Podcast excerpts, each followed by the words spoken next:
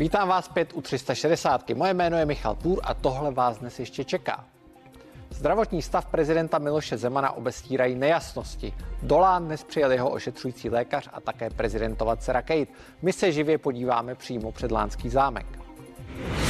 Zatím jediný expert, který si dovolil odhadnout diagnózu prezidenta Miloše Zemana, je lékařka a exministrině pro lidská práva Jamila Stehlíková.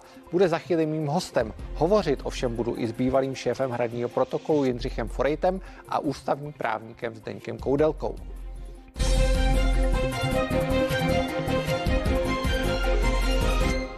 My jsme teď ve spojení s kolegou, reportérem CNN Prima News Františkem Lavičkou, který je teď v Lánech. Dobrý večer, Františku.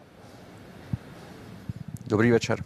Eh, řekni nám, co se vlastně změnilo třeba oproti včerejšku nebo oproti těm minulým dnům. Tak eh, prezidenta Zemana dnes zde na zámku v Lánech navštívil jeho ošetřující lékař Miroslav Zavoral. Ten prezidentovi doporučil, aby nešel volit přímo osobně do volební místnosti, ale volil distančně pomocí přenosné volební urny zde v Lánech. Prezident Zeman eh, toto doporučení podle Jiřího Ovčáčka vyslyšel a bude volit eh, distančně na zámku v Lánech. Je teďka někdo u prezidenta, myslím momentálně, nebo už všichni odjeli? Eh, všichni tři účastníci, to znamená Kateřina Zemanová, dcera prezidenta, Vratislav Minář, hradní kancléř a e, Miroslav Zavoral, ošetřující lékař, odjeli již odpoledne, strávili tu zhruba dvě hodiny. E, ovšem zde na Vlánech je já bych předpokládal, že by tu mohla být jeho manželka Ivana nebo mluvčí Jiří Ovčáček, ovšem jsou to pouze spekulace a nemohu tuto informaci potvrdit. Podařilo se ti na místě ještě něco jiného zjistit, něco, co třeba nezaznělo v jiných médiích? Eh, zde na místě, jak můžete vidět, je klid. Eh, občas se tu, občas tu projdou příslušníci, vlastně ochranky, jinak eh, my vlastně nemáme šanci se dostat dále a bohužel další informace nemáme ani z oficiálních zdrojí, zdrojů, ani z, vlastně ze zdrojů zde na místě. Já ti moc krát děkuji a přeju hezký večer dolán. Díky, hezký večer. Tak a já už ve studiu vítám, vítám Čamilu Stehlíkovou, psychiatričku, lékařku a bývalou ministrině pro lidská práva. Dobrý večer. Dobrý večer. Vy jste zveřejnila, vlastně vy jste byla v podstatě jediná, kdo zveřejnil odhad diagnózy nebo alespoň nějakou diagnózu, kterou podle vás trpí eh, prezident Miloš Zeman. Mluvila jste o jaterní cirhóze v souvislosti s ascetem, pokud to říkám správně. Jaterní cirhóza v návaznosti na Eh, dlouhodobou závislost na alkoholu, která jako vedlejší účinek má ascites, což je hromadění jak jste, jak, jste, jak jste na to přišla? Jak vlastně můžete odhadnout diagnozu na základě toho, že toho člověka jenom vidíte? Je to anamnéza. Pana prezidenta osobně jsem znala. Pak je to klinický obraz a pak diagnostická rozvaha. Jedině, co mi chybí, eh, je rozhovor, což pro psychiatra je důležitý, ale na základě toho, že ještě 1. září byl schopen dát dohromady několik věd a po té hospitalizaci mm, ve Střešovické nemocnice, kde bylo 8 dnů bez alkoholu, tedy lze předpokládat rozvoj predelirantního stavu. Co to znamená? Eh, to je syndrom odnětí alkoholu. Když člověk je závislý na nějaké látce a chybí mu, tak dochází k životohrožujícímu stavu. V případě eh, alkoholismu je to delirium tremens, ale na tak špičkovém pracovišti jako Střešovická nemocnice, kde je kvalitní psychiatrie a pochopitelně i mm, oddělení odvík, eh, odvíkání od alkoholu, eh, ten stav byl zvládnut. Ale co nebylo zvládnuto, co následovala ta strata paměti, takzvaný amnestický syndrom Korsakov, který se projevil tím, že po návratu prezident ztratil paměť, to znamená neorientuje se v událostech, a s tím se si jistá, že ztratil paměť? Já to vyvozuju z toho, že to mé tvrzení, že pan prezident dementní a ať promluví k národu aspoň jednu souvislou větu, vyvolala takovou hysterickou reakci mm, pana tiskového mluvčího, který kvůli blogu aktuálně CZ, který tam byl pět hodin, chce mě žalovat, což tedy eh, tak. věc je bezprecedentní pro. Takže takže vy se domníváte podle toho, že nevystoupil, pokud to chápu správně, podle toho, že nevystoupil, takže nemůže vystoupit, protože ne, má problémy. To, to je diagnostická rozvaha. Eh, když pacient je těžce závislého na alkoholu hospitalizujete, na gastroenterologii ošetřujete ty mm, problémy s ascitem, eh, ošetřujete ty varixy, tak může vám utéct, že abstinence vyvolá predelirantní stav a bohužel i ten skokový posun v té alkoholové demence, která se rozvíjela dlouhodobě, ale strata paměti znemožní tomu člověku orientovat se, komunikovat, pamatovat si věci. My, neví, my nevíme, e, my, jsme, my nevíme, v jakém stavu se pan prezident momentálně nachází, protože nemáme celá objektivně dost informací. Vy hovoříte o poměrně vážné diagnóze. Pan premiér říká, že nemá jak kontaktovat Miloše Zemana, protože u něj jenom kancler Vratislav Minář. Vy, a pokud ty vaše slova maličko posunu, vy si myslíte tedy, že pan prezident není ve stavu, kdy může vykonávat svůj úřad?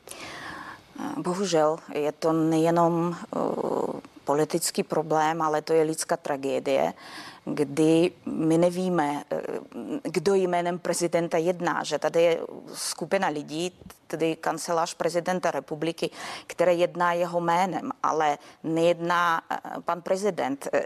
V podstatě my jsme v situaci, kdy jeho jménem mohou sedít různé věci, přitom Zeman je nejtěžší nejtěžší váha v české politice, na české politické scéně. Jakmile tu, ten kámen vezmete z ty šachovnice, tak jako ta loď se převrátí.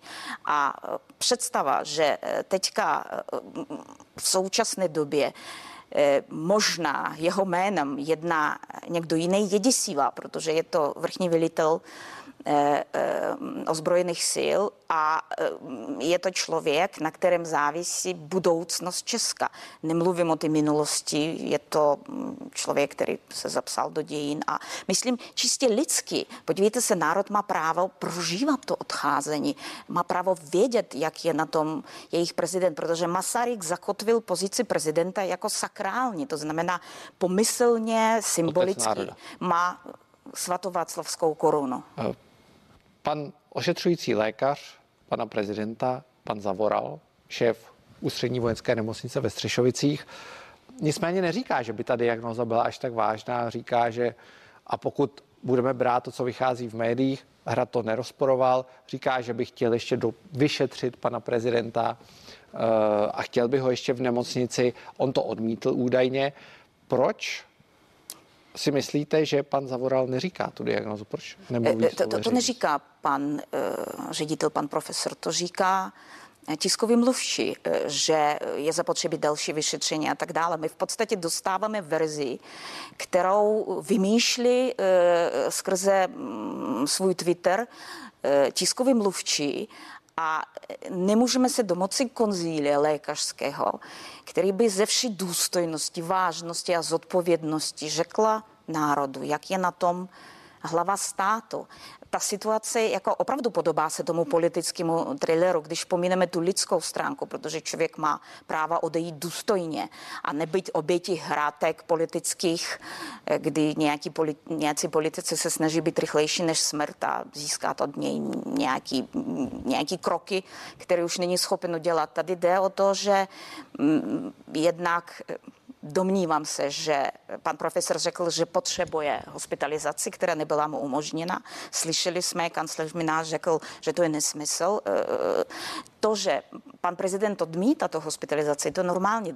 Lidé trpící tak těžkým dementním stavem většinou jsou negativističtí, má strach, pochopitelně v lánech se cítí lépe než v nemocnici. Takže v podstatě je nabílední, ta celá konstrukce, která tady eh, stojí na tom, že mm, dementního prezidenta chtějí ještě využít eh, pro nějaké co se podle vás nízké tedy, teď, politické... Co se, co se podle vás teď v Lánech reálně na zámku děje? Teď pan prezident spí, dostal silné, silné hypnotika, nevím která, pochopitelně spí, je mimo nebezpečí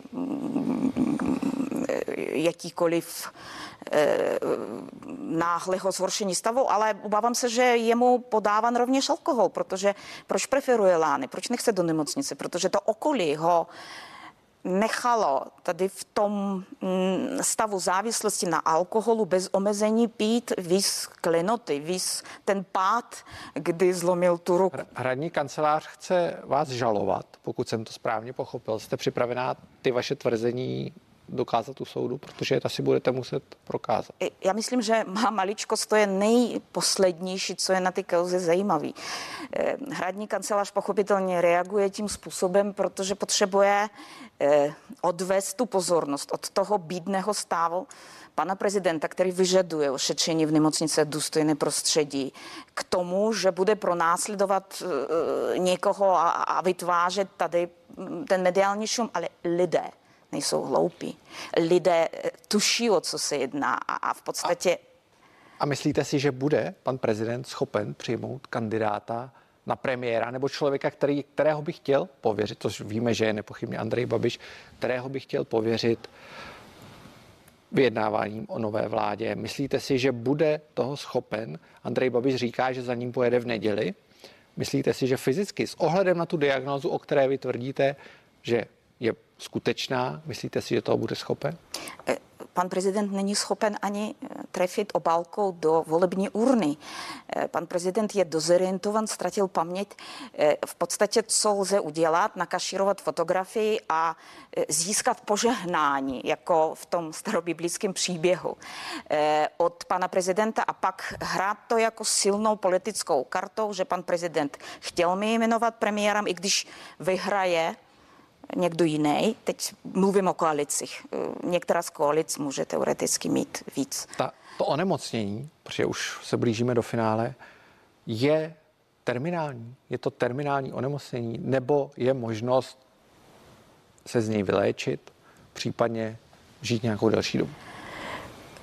Předpokládám, že transplantace játer nepřichází v úvahu, tím pádem to onemocnění terminální. Já myslím, že teď je na všech nás, abychom prožili odcházení hlavy státu a odpoutali se od těch politických nějakých putek a uvědomili se, končí jedna velká politická éra, to je Zemánova éra. Myslíte si, uh, tak to je asi není úplně vhodná otázka, ale jak dlouho by podle vás, podle toho vašeho tvrzení, to odcházení mělo trvat? Nebo jak dlouho může trvat?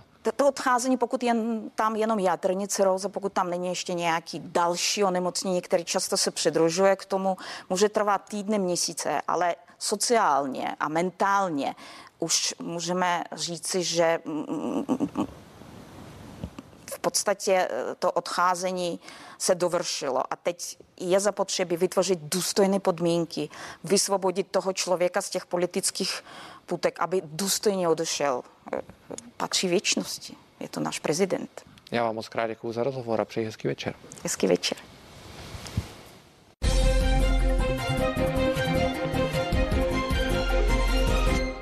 Já už ve vysílání vítám bývalého šéfa hraního protokolu Jindřicha Forejta. Dobrý večer.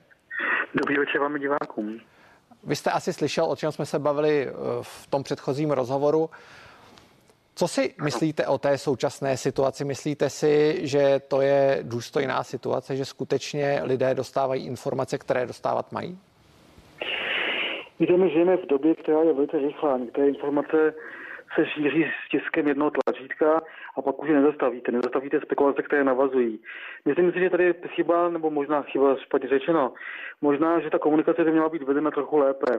Zájem veřejnosti je, je pochopitelný, je logický a není to poprvé, se, co se o tuto věc zajímá, o zdraví hlavy státu. Na to by měl být připraven komunikačně hrát okolí prezidenta a také podávat fundované odpovědi. Konec konců jsme v této situaci opakovaně. A pokud byste byl v roli šéfa hradního protokolu, nebo byste působil v kanceláři prezidenta republiky, jak byste postupoval v takovém případě? Vy jste konec konců byl u prezidentů, kteří trpěli nejrůznějšími nemocemi. Jak byste postupoval? Já můžu čerpat ze zkušenosti, jak jste teď zmínil. Já jsem zažil situaci, kdy prezidenti předchozí Václav Klaus, Václav Havel byli ve stavu nemocný, kdy se v důsledku jejich indispozice i operativních zákroků rušily nasmluvané termíny, překládaly se různé, různé akce a vždy to bylo doprováděno nějakou, nějakým komunikačním stylem.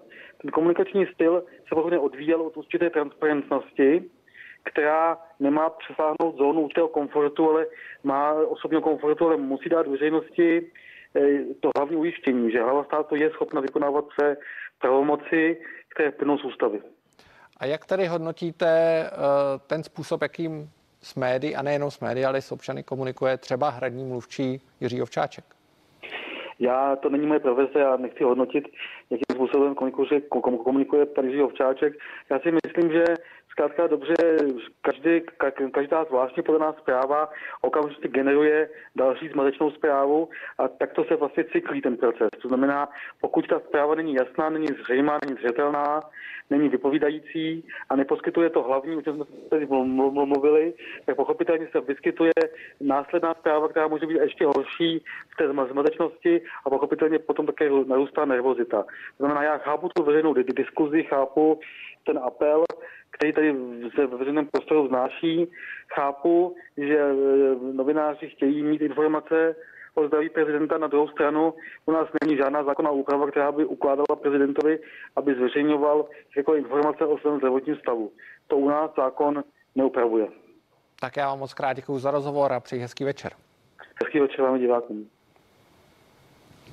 Kromě obav o zdravotní stav vrchního velitele ozbrojených sil nejasnosti panují i kolem výkladu ústavy. Počítá Česká ústava se situací, kdy nevíme, v jakém stavu je prezident a zároveň se blíží volby? Na to se zeptám ústavního právníka Zdeňka Koudelky. Dobrý večer. Dobrý večer.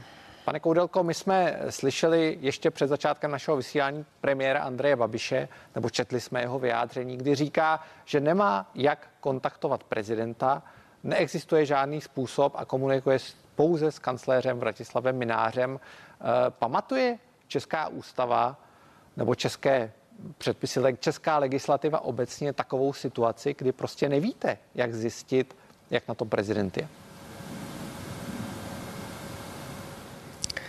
Tak já si myslím, že se to ví. Eh, po návratu z nemocnice byl u pana prezidenta předseda ODS Petr Fiala s poslancem Pavlem Blaškem, u pana prezidenta, ještě když byl v nemocnici, byl bývalý prezident eh, Václav Klaus. Tento konstatoval, ten zhodnotil jeho stav tak, že má problémy s játry, ale úsudek nijak nebyl snížen. To znamená, že prezident Miloš Zeman má zdravotní problémy, ale je schopen vykonávat svoji funkci. A já prostě tady věřím panu Václavu Klauzovi, věřím i dalším lidem a to, co tady říkala paní Stehlíková, je pro mě vaření z vody absolutně nedůvěryhodné. Nicméně pan Klaus i pan Fiala uh, už byli před mnoha dny za panem prezidentem na návštěvě a ta situace se mohla změnit. Stejně jako ještě nedávno říkali lidé kolem, tady řík... ko, lidé kolem uh, prezidenta Miloše Zemana říkali, že půjde v pátek volit a nyní říkají, dnes konkrétně říkají, že volit nepůjde. Dobře, ale to nic ne, ne, nevyříká o tom, zdali je či není schopen vykonávat svoji funkci. Prostě spousta lidí volí pomocí přenosné volební urny. To je normální proces, když se někdo ne, necítí zdrav. A jak, když zůstaneme u té České ústavy, jak ústava pamatuje na to, že my nemáme informace o stavu prezidenta, ať je to jakýkoliv prezident, a přeci jenom něco se stane, je to vrchní velitel ozbrojených sil, co se v takovém případě děje? Tak jestli nemáme informace my, to je jedna věc. Druhá věc, nakolik mají informace příslušní další činitelé. To, že Andrej Babiš eh, není schopen se spojit s prezidentem republiky, dosvědčuje, že vztah mezi premiérem a prezidentem není zas až tak úplně blízký, jak je občas vykládáno. Prostě prezident republiky vykonává svůj úřad do okamžiku, do kdy mu neskončí funkční období, anebo pokud obě sněmovny souhlasným usnesením, stejným usnesením eh, ne, nekonstatují, že z nějakých například zdravotních důvodů není schopen svoji funkci vykonávat. A taková situace tady nenastala.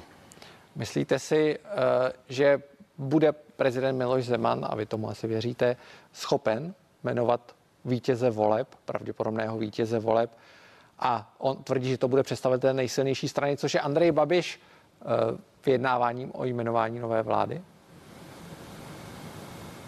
Jsem pevně přesvědčen, že prezident republiky bude schopen po volbách zaprvé nejdříve někoho pověřit sestavením vlády a potom eh, jmenovat vládu. Jestli to bude Andrej Babiš nebo někdo jiný, ukáže především výsledek, výsledek eh, voleb v sobotu. Paní Stehlíková, jak už jste upozornil, tady naznačovala, že ten setrvalý stav, setrvalý zdravotní stav, který označuje ona za velmi špatný a tvrdí v podstatě, že eh, prezident není schopen vykonávat ten svůj úřad, je výhodný pro okolí Miloše Zemana. Eh, máte také ten dojem, nebo co si o tom myslíte, o, o těchto jejich slovech? Ne, já nechci eh, klesnout na úroveň výkladu paní Stehlíkové, která v podstatě hovoří o někom, jako lékařskou zprávu málem podává o někom, kterého, kterého vidí maximálně na obrazovce, nikdy s ním nebyla v osobním kontaktu. Ona v podstatě říkala, že snad Miloš Zeman není schopen dát dohromady souvislou větu. No tak o čem by si asi s tím povídal Václav Klaus nebo Petr Fiala, když u něho byli po návratu z nemocnice nebo ještě v nemocnici, kdyby nebyl schopen říct si souvislou větu. Eh, vy osobně máte nějaké informace, které nasvědčují tomu, že eh, je vše v nejlepším pořádku? Já nemám důvod nevěřit tomu, co je prezentováno ze strany oficiálních míst Pražského hradu. To znamená, že prezident má zdravotní problémy, ale je schopen vykonávat svůj úřad a že po volbách se aktivně ujme své role při sestavení vlády. Myslíte si, když se zamyslíme do budoucnosti, myslíte si tedy, že Miloš Zeman bude schopen dokončit ten svůj mandát, který končí volbami v lednu 2023? 2023, přesně. Ale já na rozdíl, já na rozdíl od Miloše Zemana nejsem ani prognostik, ani, ani věštec, takže nevím, co bude za rok, ale to, co bude po volbách, to znamená za týden, za 14 dní, tak tam určitě Miloš Zeman sehraje svoji roli prezidenta republiky a my, jsem přesvědčen, že se již na to těší. Vy jste, a myslíte si, Ostatně o tom byla první část naší debaty, že by to mohlo být součástí strategie všechno to, co se teď děje, že prezident nevystupuje, že se hovoří, nebo jeho zdravotní stav obestírají nejasnosti. Myslíte si stejně jako někteří naši hosté, kteří tady byli před vámi, uh, upozorňovali, že to je součást strategie? Je to možné? Prezident republiky má již vzhledem k svému věku určité zdravotní problémy, ale pokud jde o nějaké jeho jednání, tak především vím, že pokud ho k něčemu vyzývají novináři, tak je schopen udělat pravý opak. To znamená, pokud se vedou určité spekulace a v podstatě je vyzýván, aby hned se někde vyfotografoval, někam zašel a podával nějaká osobní vyjádření, tak on to najust neudělá, protože on neskáče, jak někteří praští novináři pískají. Kdy jste se naposledy s Milošem Zemanem viděl? Kdy jste s ním naposledy mluvil? Ne, nebylo to v této nějaké době, je to před delší dobou, čas přesně nevím. Tak já vám moc krát děkuji za rozhovor a přeji hezký večer. Děkuji také. Naschledanou. Může mít zdravotní stav prezidenta republiky dopad i na nadcházející parlamentní volby? I na to se zeptám politologa Jana Kubáčka. Dobrý večer. Dobrý večer. My jsme spolu mluvili minulý týden, pokud se nepletu, a vy jste říkal, že věříte tomu, že Miloš... Dokonce na začátku tohoto. Nebo na začátku tohoto týdne situace na bojišti se velmi rychle mění. Eh, vy jste říkal, že věříte tomu, že Miloš Zeman je v pořádku a, a skutečně povede ta povolební vyjednávání. Myslíte si to pořád? Přiznám se vám, že si to spíš myslím, protože já nepočítám, že Miloš Zeman bude u povolebních jednání tančit a e, vycházet před Lány či Pražský hrad, aby přiváděli jednotlivé kandidáty na premiéry. Uvědomuji si, že prostě to bude odpovídat tomu zdravotnímu stavu, který má v posledních týdnech ale spíše si myslím, že i optikou toho jeho politického životopisu je to v podstatě vyvrcholení jeho role. Jednak v souvislosti s tím druhým mandátem a v situaci, kdy opravdu v tom uh, systému a to momentu je naprosto nenahraditelný. Takže myslím si, že tu událost uh, a udělá maximum pro to, aby tu událost si užil, aby si ji mohl moderovat. Je dost dobře možné, že ten proces bude pomalejší, ale Řeknu vám otevřeně, i kdyby byl ve velmi čiperném stavu, tak bych počítal, že se to jednání povede velmi dlouho, protože čím déle, tak tím je to výhodnější pro prezidenta republiky, protože nejenže je více vidět, ale samozřejmě je tím klíčovým moderátorem celé té události. Takže spíše si myslím, že i vzhledem k tomu stávajícímu zdravotnímu stavu eh, do toho promluví a promlouvat bude, ale rovnou říkám jedním dechem, ta uh, konkrétní data, události se potáhnou, protože počítám, že ať to dopadne v sobotu jakkoliv, tak už teď je jisté, že ta sněmovna bude opravdu velmi roztříštěná. A hlavně bych se nechtěl dopouštět toho, co jsem teda teď slyšel z úst paní doktorky Stehlíkové, to mě trochu šokovalo, protože na rozdíl od nás všech ostatních, kdy jsme pouze maximálně poučení pacienté, ona je lékař, a takhle vyvozovat a takhle dělat na dálku telemedicínu, to bych si pak nedovolil. Takže, Takže eh, když myslím se, si, že když se k tomu, když se k tomu vrátíme, ještě k těm našim předchozím hostům, už jsem se na to ptal i Zdeňka Koudelky. Eh, někteří si myslí, že to je strategie, že Miloš Zeman prostě je to určitá jeho obrana, kdy nechce reagovat na to, co mu říkají novináři nebo co mu říkají někteří jeho odpůrci. Myslíte si, že to tak může být? tak bez zesporu je to jeho DNA, eh, že si dovedu představit, že mnozí ho už přesvědčují ve stolu komunikujte, protože bylo by záhodno, tady já souhlasím s předkolegy a částečně i s paní doktorkou Stehlíkovou, že bychom si zasloužili informace, eh, určitě by to celou situaci sklidnilo, ale dovedu si představit, že Miloš Zeman veškerý ten vývoj bude fakt využívat ve svůj argumentář, kdy prostě zase bude upozorňovat jak v podstatě jeho nepřátelé se odkopali, jak někteří lékaři na dálku dělají diagnózy a situace se opakuje, víc, že jo, předchozí prezidentská volba, kdy už jsme tuhle situaci měli z Brna. A zároveň si myslím, že bude prostě upozorňovat na to, jak mu zase někteří novináři psali, je to nejhorší. Myslím si, že to bude určitě využívat, ale přesto Eh, v situaci, kdy opravdu jsme těsně před volbami, ten, ten, eh, ten proces, který nás čeká a bude složitý a zdlouhavý, je prostě velmi úzce závislý na hlavě státu, tak bychom si zasloužili základní informace, ale zároveň říkám, že pokud prostě kancelář prezidenta republiky nekomunikuje tak, jak by bylo záhodno, tak zase my bychom měli zachovat chladnou hlavu a být většími profesionály a prostě na dálku nedělat diagnózy a nehodnotit uh, situaci jednotlivých pacientů, protože upřímně řečeno, každý jsme pacient, každý budeme pacient a asi nikomu z nás by se tohle nelíbilo. Takže toto musím odmítnout.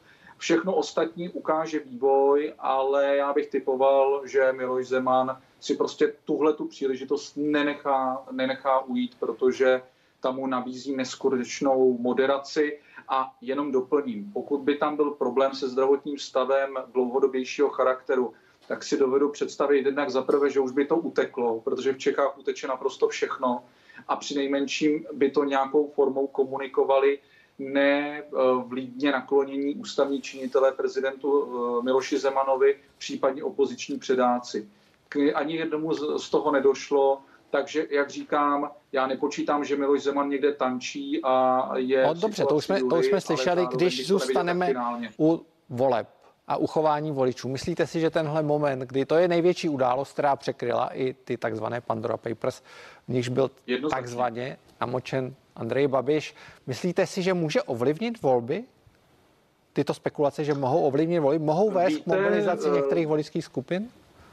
Rozumím. Uh, víte, já si myslím, že už ovlivňuje. Vy jste vzpomenul tu první část a díky za ní, že jste ji připomenul, protože bez sporu překryla Eh, aktuální debatovanou kauzu Andreje Babiše, tak v podstatě vyšuměla a eh, překrylo i toto téma a spekulace ohledně prezidenta, jeho role, zdraví a jeho dalšího postupu.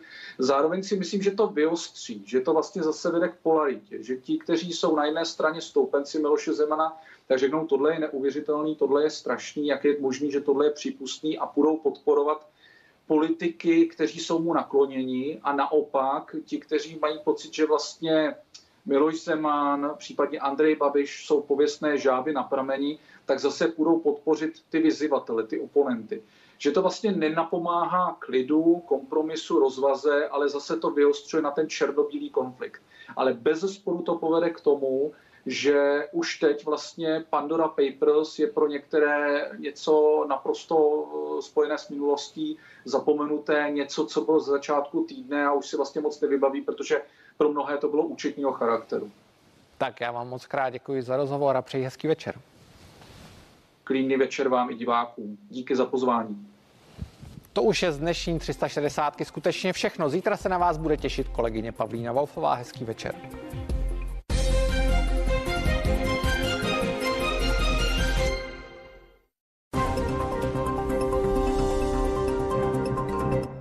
Nový den, to je ranní spravodajský blok na CNN Prima News, který vás každé všední ráno od 5.50